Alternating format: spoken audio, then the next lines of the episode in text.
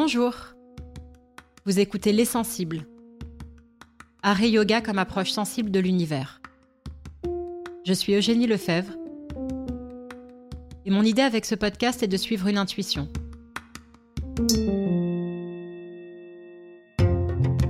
Celle que des liens et des échos très forts existent entre l'art et le yoga, dans leur façon, à l'un et à l'autre, de mettre chacun de nous en relation à soi-même, aux autres, aux vivants, à l'univers, et de leur puissance pour éveiller et animer notre sensibilité au monde qui nous entoure. Pour cela, je vais à la rencontre d'artistes, philosophes, curateurs, penseurs, yogis, avec l'idée que l'ensemble de ces échanges, en écho les uns avec les autres, esquisse progressivement de premiers éléments de réponse. Bonne écoute.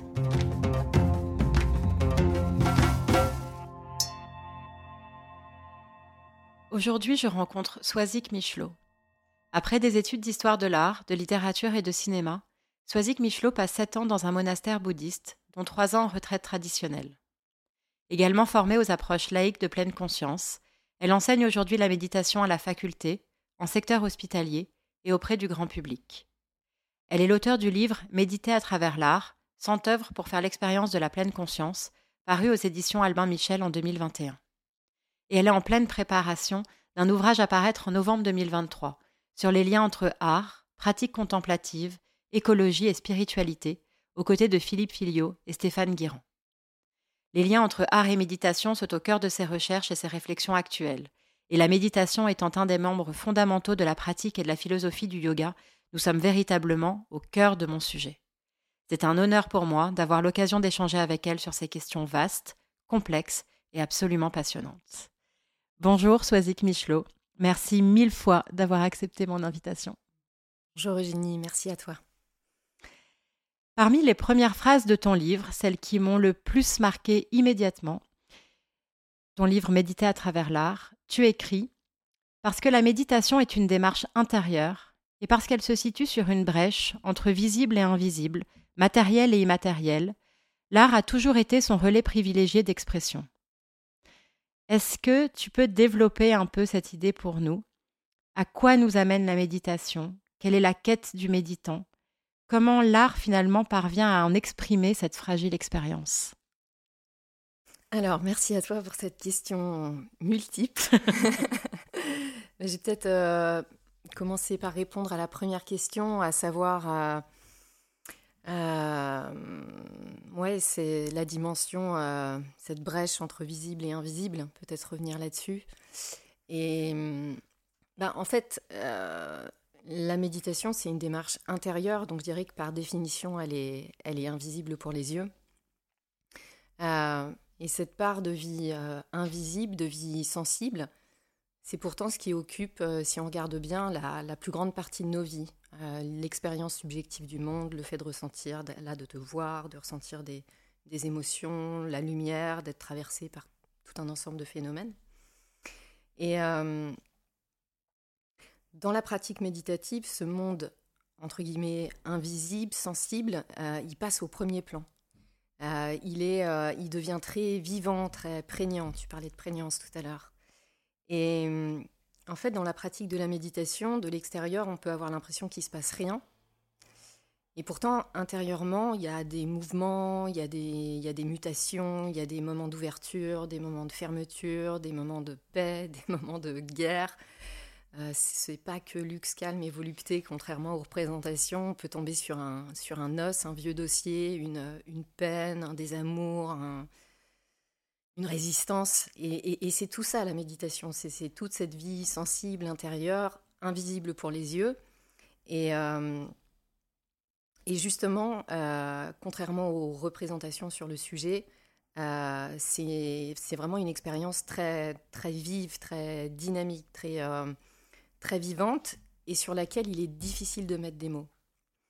Euh, c'est difficile de, de retranscrire euh, son expérience. Et quand les mots manquent, ben, il reste la poésie, il reste euh, le souffle artistique, il reste l'expression artistique, soit-elle musicale, textuelle, peu importe. Et donc c'est en ça que l'art a, toujours été un relais privilégié d'expression, de la méditation pour justement exprimer cette part de vie sensible. voilà pour la première partie de la question. Est-ce que selon toi, du coup, les artistes, quand peu importe d'ailleurs leur discipline, en, dans leur processus artistique, sont dans une forme de méditation? Hmm. Ou que, ou l'expression artistique euh, provient forcément, ou d'une manière ou d'une autre, sans forcément mettre le mot de méditation dessus, mais d'une expérience méditative préalable? Oui, alors pas, forcément. En tous les cas, l'intention, c'est hmm, peut-être pas de faire de généralité, mais euh, en tout cas, ce que je peux dire là, c'est que la pratique de la méditation, euh, c'est vraiment un terrain fertile euh, pour le geste ou le souffle créatif. Et là, je peux en dire un petit peu plus. D'ailleurs, David Lynch, dans le processus cinématographique créatif, en parle très bien. En fait, il y a une espèce de paradoxe qui est que parce que on cherche plus, on trouve.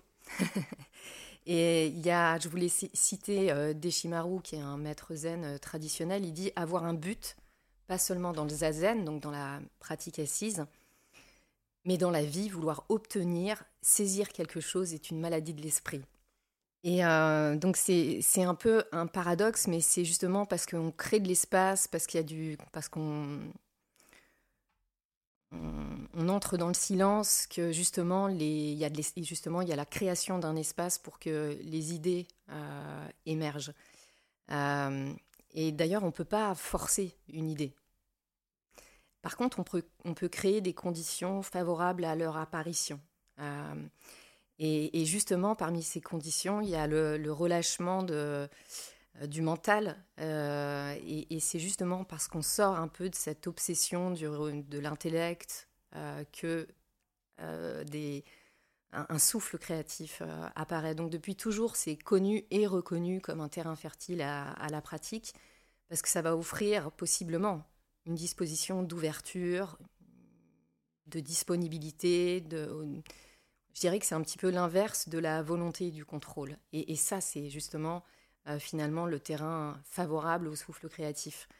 Euh, et du coup, euh, l'expérience créative, enfin, je vais essayer de préciser ça, elle est très fréquente dans la pratique de la méditation. Par exemple, quand, il y a des, quand je suis en retraite ou quand des personnes font des retraites, il y, a, y, a, toutes sortes de, de, de, souffles créatifs, mais la création entendue au sens large, ça peut être dans le champ artistique, mais la création méditative, c'est peut-être une façon de, d'être créatif dans le fait de dire ou de ne pas dire, de s'exprimer ou de se taire. Ça aussi, ça peut être un champ créatif euh, dans la façon de d'agir, de réagir ou de ne pas agir, de ne pas réagir, dans la façon de, tout, en fait, de cuisiner, de jouer au ping-pong, au tennis. C'est vraiment, en cela, euh, d'une certaine façon, c'est un processus euh, dynamique et créatif pour, pour l'ensemble de l'expérience vivante, que ça concerne le champ euh, artistique ou le champ professionnel, personnel, intrapersonnel. Euh, et d'ailleurs, Philippe euh, Filio, que je crois tu intervieweras, parle de création sans objet. Donc ça peut être une création avec objet, par exemple un objet musical, pictural ou autre, mais ça peut être aussi d'être créatif dans sa, simplement dans sa façon d'être, de donner un regard, de, et, j'aime bien cette phrase de euh, Eti Lezoum qui dit Je crois qu'il est possible de créer sans même écrire un mot ni peindre un tableau, simplement en façonnant sa vie intérieure. Cela aussi est une œuvre. Et euh, on peut pousser un petit peu plus loin si on remonte euh, les, siècles. Dans l'art traditionnel de la, de la Chine, la méditation est même comme un, peu un prérequis. Euh, avant de, peindre ou d'écrire, ben, d'abord, il y a créer en soi, euh, je crois que c'est encore Etilisum qui dit créer en soi une large et vaste plaine, désencombrer des broussailles qui nous brouillent la vue. À vérifier cette citation, mais je crois que ça dit quelque chose comme ça. Et donc, ça veut dire, avant le geste créatif, on, va d'abord ben, créer de, de l'espace, de, de, la place, se désencombrer de soi, euh, pour que justement quelque chose puisse euh, circuler. Euh, Et donc, c'est dans l'esthétique chinoise, la, la qualité d'une œuvre, elle dépend avant tout de la qualité de, l'être, en fait.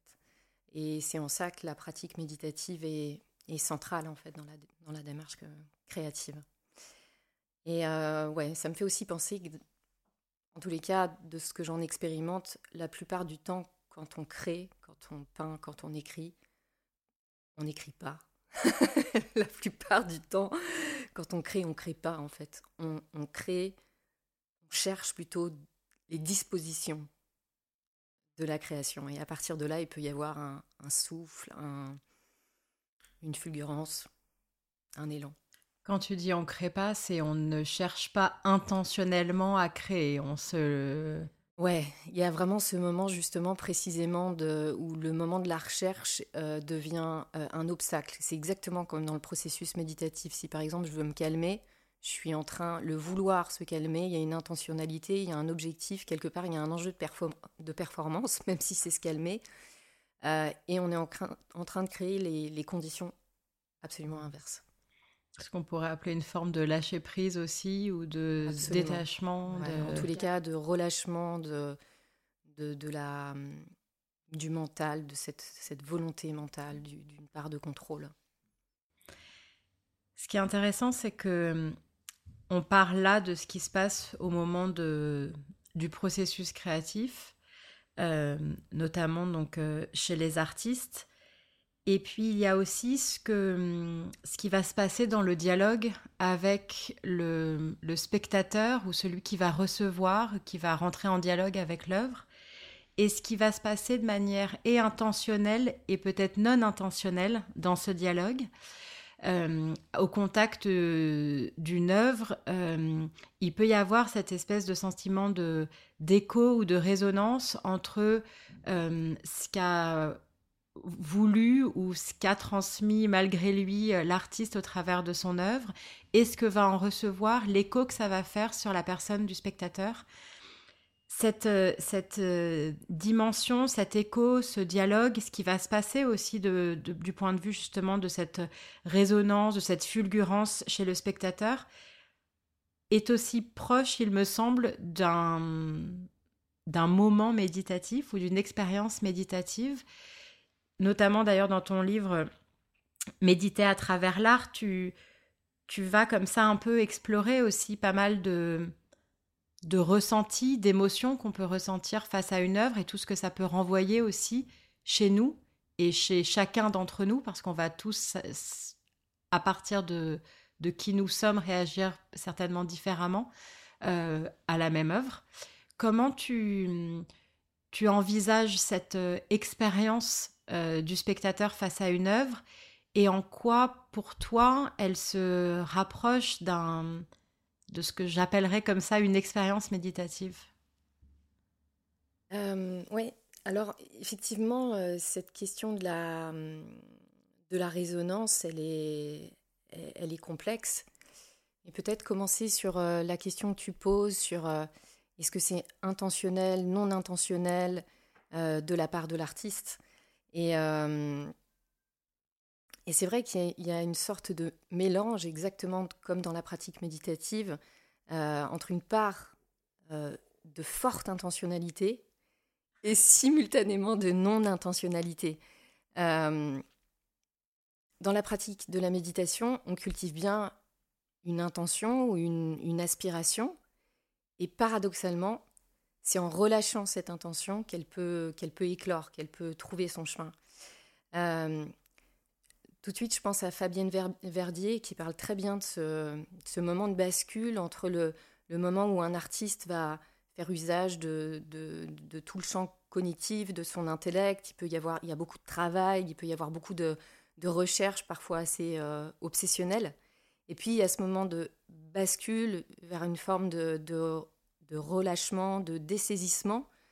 Euh, et elle, emploie ces mots, elle dit, après avoir tant étudié, après s'être nourri, rempli, il y a un moment d'oubli de soi. Un matin, on se réveille et le cerveau fait le travail tout seul. Tout semble simple, semble, semble là. La forme est dans l'esprit. C'est une alchimie très longue et particulière. Et il y a effectivement, exactement comme dans la pratique méditative, dans ce processus euh, créatif, un moment où le mental est à la fois présent et simultanément absent ou suspendu ou en arrière-plan. Euh, et dans le vocabulaire méditatif traditionnel, on va toujours retrouver un peu une ligne de crête et des paradoxes dans le vocabulaire, puisqu'on va dire, euh, on va, il y a cette invitation à conjuguer par exemple l'effort et le non-effort, euh, le vouloir et le non-vouloir, euh, l'intentionnalité et la non-intentionnalité, l'agir et le non-agir. On va toujours retrouver un petit peu ce double mouvement. Et ça me fait penser à cette question au, Wu Wai, c'est une notion taoïste euh, qui est aussi présente dans la pratique méditative et qui peut être traduite justement par non agir ou non, non intervenir, la non intervention. Euh, et c'est pas euh, le, le Wu Wai n'est pas une attitude passive ou inactive. C'est on parle parfois de passivité dynamique.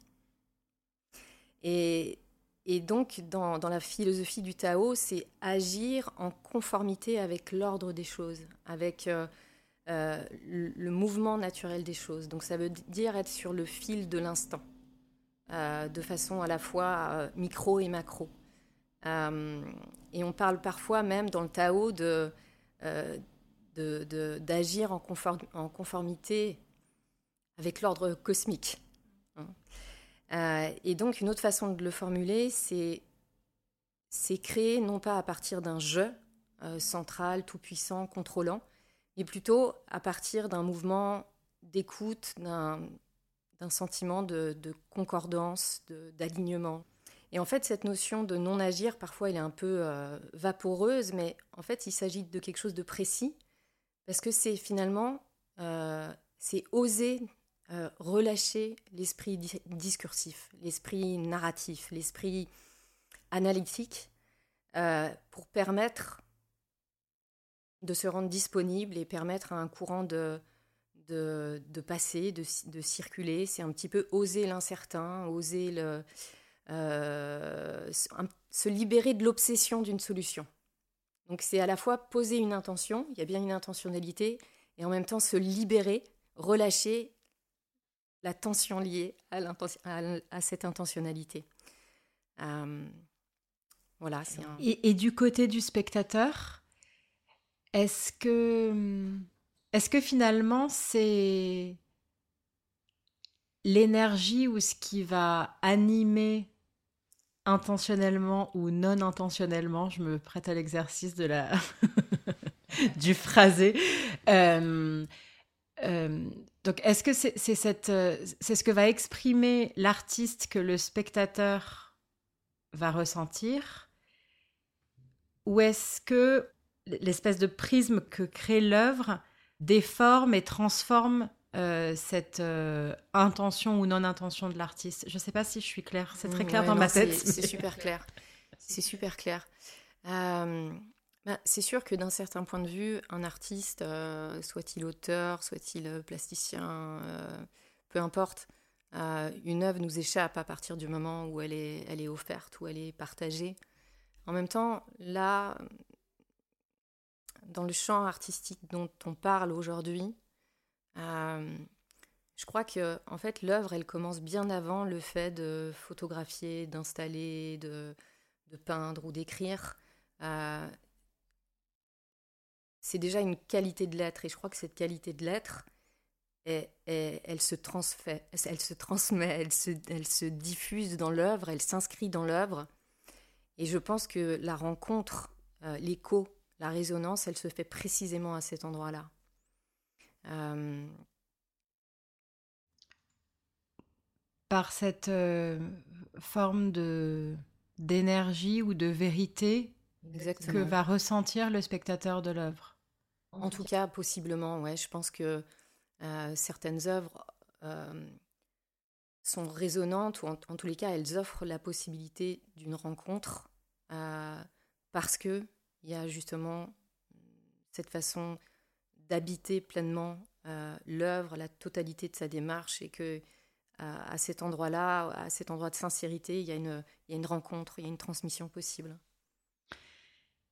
J'ai envie de poursuivre ce, ce, ce, sujet de la, de la rencontre euh, qui me fait évidemment penser euh, à l'artiste euh, Liu Fan et notamment à son recueil de, de textes et de pensées, Un art de la rencontre, et où il parle beaucoup justement, et je trouve que ça fait écho à ce que tu dis, tu as parlé du silence évidemment, et, ça fait écho au plein et au vide, à ce qu'on exprime, à ce que l'artiste exprime, et à, ce qu'il choisit de ne pas exprimer, et de laisser... Euh, euh, et, de laisser le champ libre, si je puis dire, à euh, l'interprétation, à l'imagination, au ressenti du spectateur. Cet équilibre finalement entre ce qui est là, ce qui est exprimé, euh, la part discursive de l'œuvre, quelle qu'elle soit, mmh. et, sa retenue, ouvre aussi, il me semble, un, champ de, de possible qui est aussi finalement ce champ dont tu parlais un peu tout à l'heure, que on va chercher en méditation, euh, c'est aussi le, silence dans les traditions bouddhistes, c'est aussi cette espèce de, de rien dont tu, as, que tu as aussi évoqué, qui finalement permet un grand nombre de possibles, et pour l'artiste, mais aussi pour celui qui va hum, recevoir l'œuvre. Qu'est-ce que Qu'est-ce que peut le silence? Qu'est-ce que peut le vide? Qu'est-ce que le silence ou le vide nous ouvre comme, comme champ et comme possible? Alors d'abord, merci, parce que c'est très joli la façon dont tu, poses la question. Alors il y a une, une citation de, de, Louis Ferdinand Céline hein, qui dit euh, Dans le silence et la solitude, le divin, ça sort de l'homme. Alors, il n'a peut-être pas été euh, suffisamment seul et silencieux. Son œuvre est bouleversante, mais bon, voilà, ça c'est une autre histoire. Effectivement, dans la tradition bouddhiste, on parle du silence. Le silence est euh, central et on parle même du noble silence. ça peut paraître un peu comme ça, un peu pompeux, euh, mais il y a vraiment une forme de, respect pour cette expérience de l'écoute, de l'écoute des profondeurs, de, en tant que possibilité d'espace de, recueillement. Euh, et d'ailleurs, dans la pratique de la méditation, le silence, c'est peut-être d'abord la découverte du bruit. C'est d'abord, euh, bien, sûr, les bruits de l'environnement, mais peut-être encore plus, davantage, le bruit du mental. Je pourrais même dire la cacophonie du mental. Parce que quand on médite, en fait, on n'est pas, pas, pas tout seul, on est une multitude. Euh, on médite euh, avec son passé, avec une multitude de souvenirs, avec euh, les gens qui peuplent ce passé et ces souvenirs. On médite avec le monde à l'intérieur de soi. Et le silence, du coup, dans la, dans la méditation, il sert un peu d'exauceur, si j'ose dire. il, met en lumière le, possiblement une forme de, chaos, de, bordel, de confusion de mentale. Et, euh, d'ailleurs, ça, recoupe euh, l'expérience de John Cage euh, dans la chambre anacoïque, puisqu'il cherchait à tout prix le silence. Et puis il s'est rendu compte que même en condition de silence, ben, finalement, il y a du bruit. On, se met à entendre le, battement cardiaque et puis la circulation de notre sang. Et il y a ça aussi, euh, notamment chez un, explorateur polaire norvégien qui parle très bien du silence. Il s'appelle euh, Erling Kage. Et tous les deux, ils arrivent un petit peu à la même conclusion que euh, le silence, c'est pas l'extinction du bruit, c'est pas l'absence de bruit, c'est pas non plus le rejet du bruit, mais c'est plutôt sa pleine acceptation. Euh, et à partir de là, finalement, il y a la possibilité d'une respiration. Et c'est exactement le même processus dans la pratique de la méditation euh, et dans le processus créatif. Une autre façon de, parler du silence, je peux faire une comparaison, mais en fait, c'est cette action dans la pratique méditative de, cesser d'interagir constamment avec les pensées, c'est-à-dire de cesser de leur donner constamment du grain à moudre. Et c'est un peu comme arrêter de, euh, tourner une, euh, cuillère euh, dans, dans, un verre d'eau avec de la boue. En fait, c'est méditer, on peut dire, c'est enlever la cuillère. Et c'est laisser la, le, l'esprit discursif se, déposer. Et c'est peut-être ça d'ailleurs le silence, pour y revenir, euh, c'est peut-être la possibilité d'y voir clair, de, de dessaisir les discours mentaux euh, et du coup d'accéder à une autre forme d'intelligence qui n'est pas une, intelligence euh, discursive, mais plutôt une intelligence qui est liée à une qualité de disponibilité.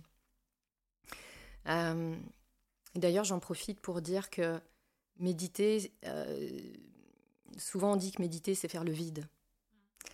Euh, le vide des pensées. Euh, on entend souvent ça, mais en réalité, c'est pas faire le vide des pensées, euh, puisque tant qu'on est vivant, il y a de la matière mentale, de même qu'on respire, on produit des pensées, mais c'est faire le vide de la réactivité à ces pensées. Et, et, on retrouve cette, cette importance de, de, de l'espace, de la non-réactivité Là encore, dans l'art dans traditionnel de la Chine, c'est quelque chose qui revient. Euh, parce que c'est le silence finalement qui vient sculpter le son, le son euh, et puis c'est le vide qui vient sculpter la forme. Euh, et donc il y a cette idée effectivement dans cette forme d'art de, de, suspendre temporairement son, son activité pour vraiment laisser émerger une qualité de présence. Et ça aussi, Philippe Filio en parle très bien dans Être vivant, méditer, créer. Et sur la notion du, du vide, du rien, euh, en fait, le, le, vide dans la peinture occidentale, il, apparaît très tardivement. Et euh, pour la première fois, ça apparaît avec l'abstraction lyrique américaine, même si Monet a été encore une fois précurseur à cet endroit. Euh, et c'est pas un hasard si euh, du vide apparaît avec l'abstraction lyrique, puisque globalement, euh, on a plusieurs artistes qui se mettent à, se passionner pour le zen et pour la pratique de la méditation. on a Marc Tobey comme vraiment précurseur de l'abstraction lyrique, mais bien sûr Jackson Pollock, plus tardivement, et surtout d'une toute autre façon, Marc Rothko. Et, et c'est intéressant parce qu'il y a même une portée politique dans ce vide. Euh, un peu comme une opposition au trop-plein du matérialisme, de, la, surconsommation, du, du consumérisme d'après-guerre. Euh, et puis il y a aussi cette idée de laisser du vide. Euh, en tous les cas, il y a cette idée de se libérer du geste contrôlé, en tous les cas dans la peinture.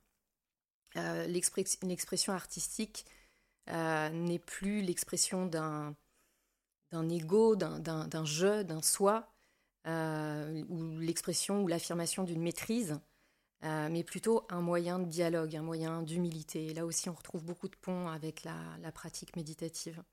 Et donc cette notion de silence et cette notion d'espace, on va trouver tout un, un, un ensemble d'artistes qui ont d'ailleurs des, des, expressions très variées euh, qui sont vraiment nourris de ce vide, de ce rien, de ce silence, de cette qualité de recueillement, de cette qualité d'être. Je pense bien sûr à Stéphane Guirand, je pense à, d'une certaine façon, bien sûr à Li Wufan, à Richard Long, à Rai Neto, t'en parlais, à Teshima.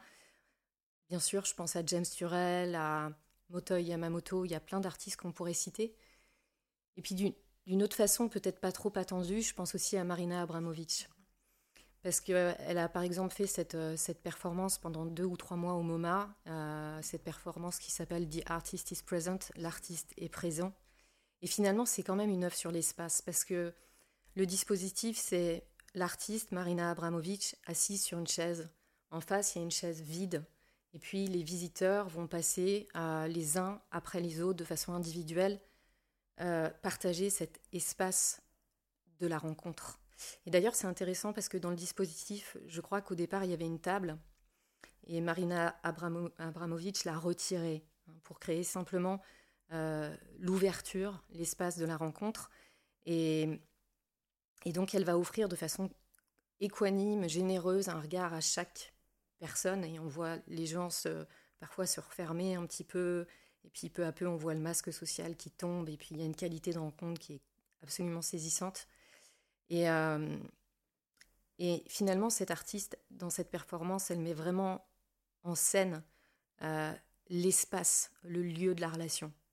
Et, ça aussi on en reparlera peut-être mais paradoxalement la pratique méditative c'est éminemment une pratique relationnelle. C'est vraiment une pratique de, rencontre, c'est vraiment une pratique de lien. Et donc euh, voilà, c'était une autre façon de parler du vide, de l'espace et du silence, en fait, comme facteur, euh, paradoxalement, euh, de rencontrer de lien. On se... J'avais juste envie de revenir sur le... Tu as parlé d'un certain nombre d'artistes qui finalement vont offrir aussi des, évidemment Marina Abramovic, des expériences euh, aux visiteurs. Tu as évoqué James Turrell, Stéphane Guirand aussi. Il y a une forme de d'expérience qui va être proposée aussi euh, aux spectateurs pour l'inviter à expérimenter ce soit simplement la couleur, soit simplement la lumière, soit tu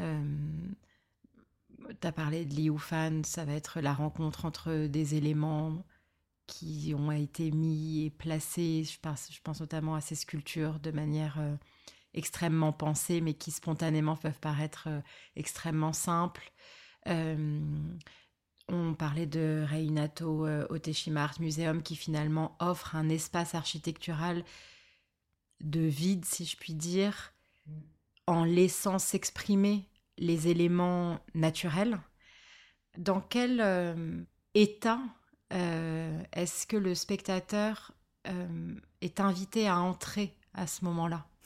Ouais, c'est une question super intéressante. C'est finalement quel est le dispositif, comment l'œuvre en tant que telle invite à un certain état de l'être ou peut-être même le génère. Mais ça questionne aussi le dispositif muséal, je crois. Et d'ailleurs, si on reprend euh, ces deux expériences euh, euh, immersives, celle de Turel ou celle de Raineto à, à Teshima, finalement, c'est intéressant de voir que ces artistes, ils créent rien. Ils créent rien, ils créent pas d'objets extrinsèques. En fait, ce qu'ils vont créer, c'est un dispositif architectural pour voir à nouveau. Et donc, chez James Turel, euh, je pense euh, là tout de suite au Sky Space euh, qu'on trouve un petit peu partout dans le monde. finalement, c'est jamais qu'un grand jour, un large espace, une grande fenêtre ouverte sur le ciel. Et, il va nous proposer un espace architectural très épuré. Et hum, c'est une façon de dire tout est déjà là. mais peut-être qu'à ce tout est déjà là, il manque une chose, c'est l'attention, c'est notre présence. Et donc, euh, euh, par le dispositif offert, finalement, ils vont inviter à une forme de, nudité, de, dépouillement, de, revenir à une expérience très phénoménologique, très, euh, très, très proche. et, tout d'un coup, de regarder le ciel avec un regard, un regard neuf, comme si c'était la première fois, de voir, wow, mais en fait, c'est, c'est pas un dû, c'est, c'est un, une espèce de miracle intergalactique, cette histoire de ciel-là. Soit-il bleu, soit-il gris, il y a des nuages qui le traversent. Et en fait, la condition de, ma survie, de la nôtre, à, toutes et tous, elle, est conditionnée par un ensemble de causes et de conditions. Et euh, ce ciel bleu, il est conditionné par une atmosphère, ce sans quoi on ne pourrait pas être là, une certaine distance qui rend la vie sur la Terre, euh, avec le soleil qui rend la vie sur la Terre habitable. Donc c'est vraiment, c'est un jour, dans le sens de fenêtre, mais c'est aussi l'ouverture sur un, nouveau, un nouveau jour, une nouvelle perception.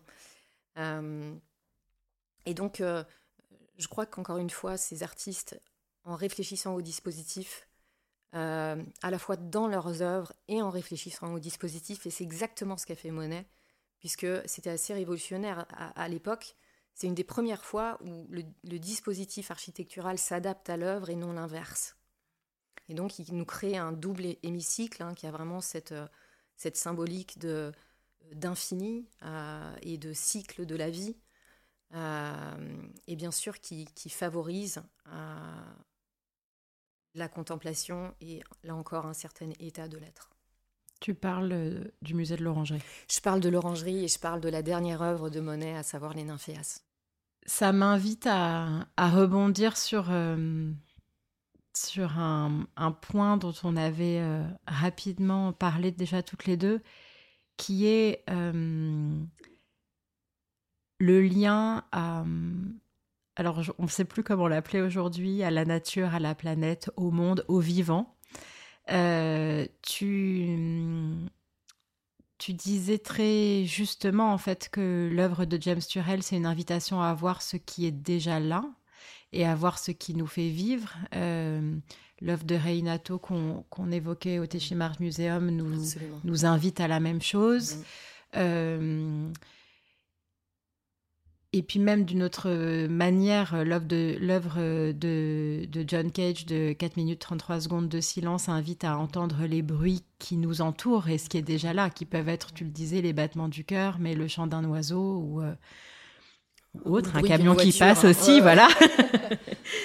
mais euh, tout ça, et, et, on va en reparler, mais ça ça pose aussi finalement ce lien euh, plus large. Euh, je, pose l'intuition de ce, enfin le, sujet de ce podcast sur l'intuition euh, des liens entre art et tout ce que art englobe et yoga avec tout ce que ça englobe et la méditation en est presque le point le plus essentiel.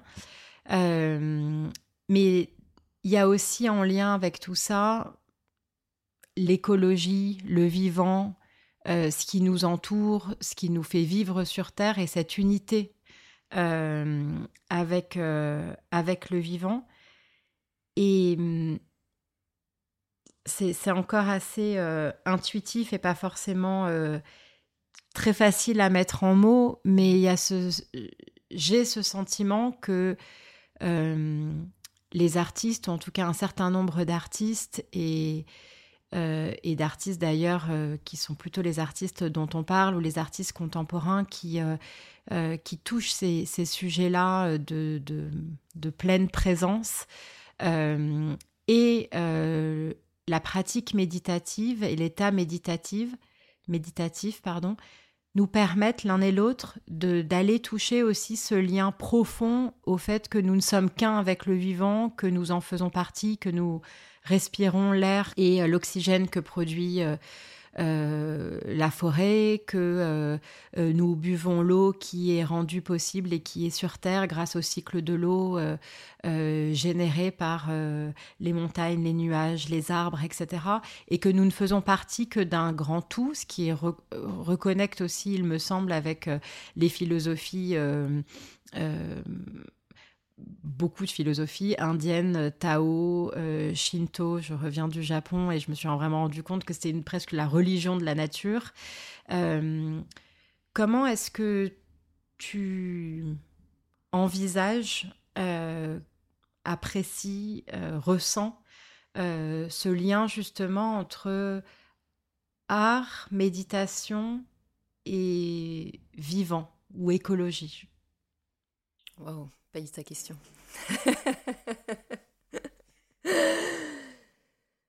Alors dans la, dans la tradition bouddhiste, en, tous les cas telle que je l'ai rencontrée, il n'y a pas tellement, en tous les cas, c'est pas verbalisé comme ça, euh, cette recherche d'unité, euh, de grand tout. C'est formulé un petit peu autrement, mais il y a beaucoup de, il y a beaucoup de jonctions, de liens. Je peux, nommer quelques mots. Par exemple, euh, dans, le corpus philosophique bouddhiste, le mot ignorance a, euh, un sens euh, tout à fait particulier. L'ignorance, alors on parle parfois, hein, déjà ça, éclaire un peu, on parle parfois d'égarement ou de confusion fondamentale, donc ça balance. Et cette confusion, cette ignorance, c'est le fait de, de croire en une identité autonome, de croire en une identité séparée d'un ensemble, euh, d'avoir la, croyance en une forme euh, d'identité stable euh, et refermée sur, sur elle-même.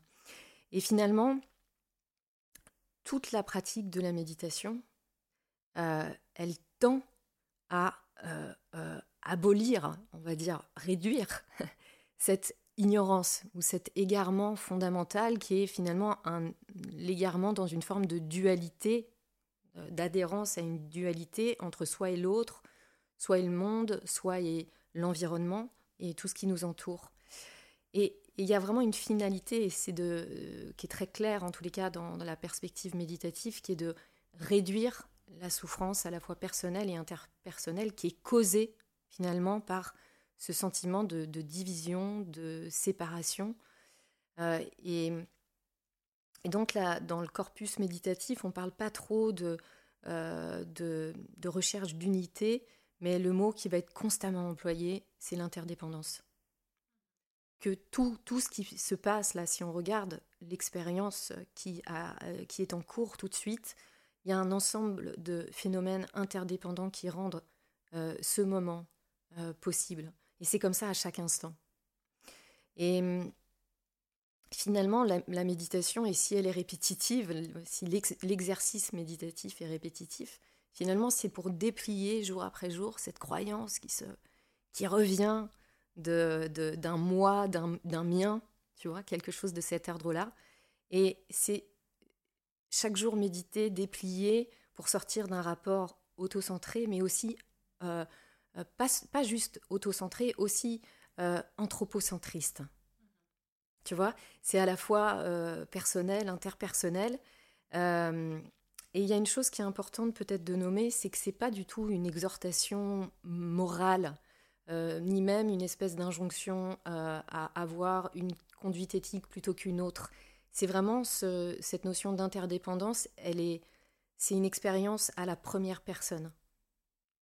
Et c'est en ça qu'elle a résolument un rôle à jouer, que les artistes vont notamment retranscrire cette expérience et qu'elle a un rôle à jouer dans la période qu'on est en train de traverser, dans ce, moment de crise systémique, écosystémique. Euh, et un certain nombre d'œuvres euh, vont générer cette même sensation euh, d'interdépendance, de, non-dualité. J'ai une pensée pour ce terme poétique euh, qui, est, euh, qui vient de Romain Roland et qui parle de sentiment océanique. Et le sentiment océanique, c'est un sentiment qui est paradoxalement précis de, dilution, de frontières entre les choses. Et tout d'un coup, il y a une identité qui est, qui est plus spacieuse, qui est, qui est, moins délimitée, qui est plus poreuse, qui est plus liée euh, interreliés. Et hum, c'est ce sentiment qui est étrangement apaisant, le sentiment océanique, euh, d'absence de division entre dehors et dedans. Et il y a du coup une sorte de, comment dire, d'écologie spontanée, de rapport au vivant spontané, qui a d'ailleurs parfois plus de force euh, qu'une injonction morale. et qui fait ressentir dans son être enfin, en partageant ce ressenti dans l'être de tout un chacun de l'interdépendance, ça devrait, si tout ça nous amener à euh, faire évoluer notre euh, manière d'habiter la Terre. Notre manière d'être vivant. Ouais. Bah, du coup, euh, ça permet de faire une petite parenthèse par rapport à, Baptiste Morisot et ce propos sur la crise de la sensibilité. Moi, c'est un propos auquel je suis très euh, particulièrement sensible. Donc, juste pour le partager, c'est euh, Baptiste Morisot attribue les raisons, ou en tous les cas en partie, de cette crise écosystémique à un, la crise de la sensibilité, c'est un, appauvrissement de notre capacité à percevoir, euh, à sentir, à entrer en lien, à tisser des relations avec le vivant. Il parle de réduction de la gamme de nos affects, de nos percepts, de nos concepts et même des pratiques qui nous relient au vivant. Et finalement, la pratique méditative et ou artistique, parce que pour moi c'est quelque chose qui ne fait qu'une seule chose, euh, je dirais que c'est précisément une réponse à cet appauvrissement, à cette, à euh, crise de la sensibilité. Euh, la pratique méditative, elle, développe précisément cette capacité à ressentir une forme de, porosité, à entrer en lien avec soi-même, avec le vivant, le non-vivant. Un petit peu comme l'œuvre de James Turrell ou de Raineto Ateshima, c'est voir à nouveau. Et en cela, l'art et la méditation, sont des moyens incomparables finalement d'être présent au monde, en fait, tout simplement. C'est une façon de nous préserver de la passivité, c'est euh, l'art et la méditation sont des territoires de, réapprentissage, de resensibilisation. Et euh, ils reconfigurent le, champ de notre attention. Euh, c'est une petite parenthèse, mais il y a beaucoup de préconceptions. Mais par exemple, quand on médite et qu'on vient ressentir sa respiration, c'est pas pour juste être tranquille le chat et kiffer sur son coussin. c'est même pas pour se calmer ou se détendre c'est respirer pour ressentir dans sa chair euh, le lien d'interdépendance qui, est présent dans ce passage de l'air. Ça n'a absolument rien d'anodin. Une relation d'interdépendance constante avec le, monde qui nous entoure. On est à la fois photosensible, héliosensible, on est aquasensible, et un peu comme une plante. Euh, et donc c'est l'interdépendance qu'on vient sentir dans la méditation, dans une œuvre. Euh, j'aime bien cette notion de redevenir une surface sensible. Redevenir une surface sensible, c'est quelque chose qui s'opère de façon assez miraculeuse à travers les arts, à travers la pratique de la méditation ou d'autres, parce que c'est pas du tout un cloisonnement. Euh, et puis par rapport à la question que tu, poses, euh, finalement la, bataille, je crois, qu'on a à mener par rapport à ce qu'on vit, par rapport à notre expérience collective, c'est peut-être avant tout une bataille culturelle. Une bataille culturelle dans le sens de, de réarticuler euh, en profondeur notre rapport au monde, notre rapport au vivant. Et une fois encore, c'est pour moi comme une évidence que l'art et la méditation ont un rôle fondamental à jouer euh, dans cette resensibilisation. Et on obéit à des représentations, on obéit à, Et justement, en fait, le contact avec une œuvre d'art, je crois qu'il faut jamais le sous-estimer parce que ça peut changer en profondeur une représentation et la manière d'être vivant. Euh, voilà. C'est une tellement belle conclusion que je ne peux plus enchaîner. Est-ce que tu as quelque chose que tu aimerais rajouter? Merci. Merci à toi.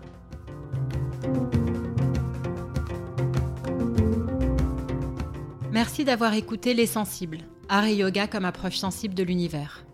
Un podcast produit par Fabrizio Delia, qui a également composé l'identité sonore, et par les ateliers de la Madeleine. N'hésitez pas à partager ce podcast s'il vous a plu, et je vous retrouve très vite pour un prochain épisode.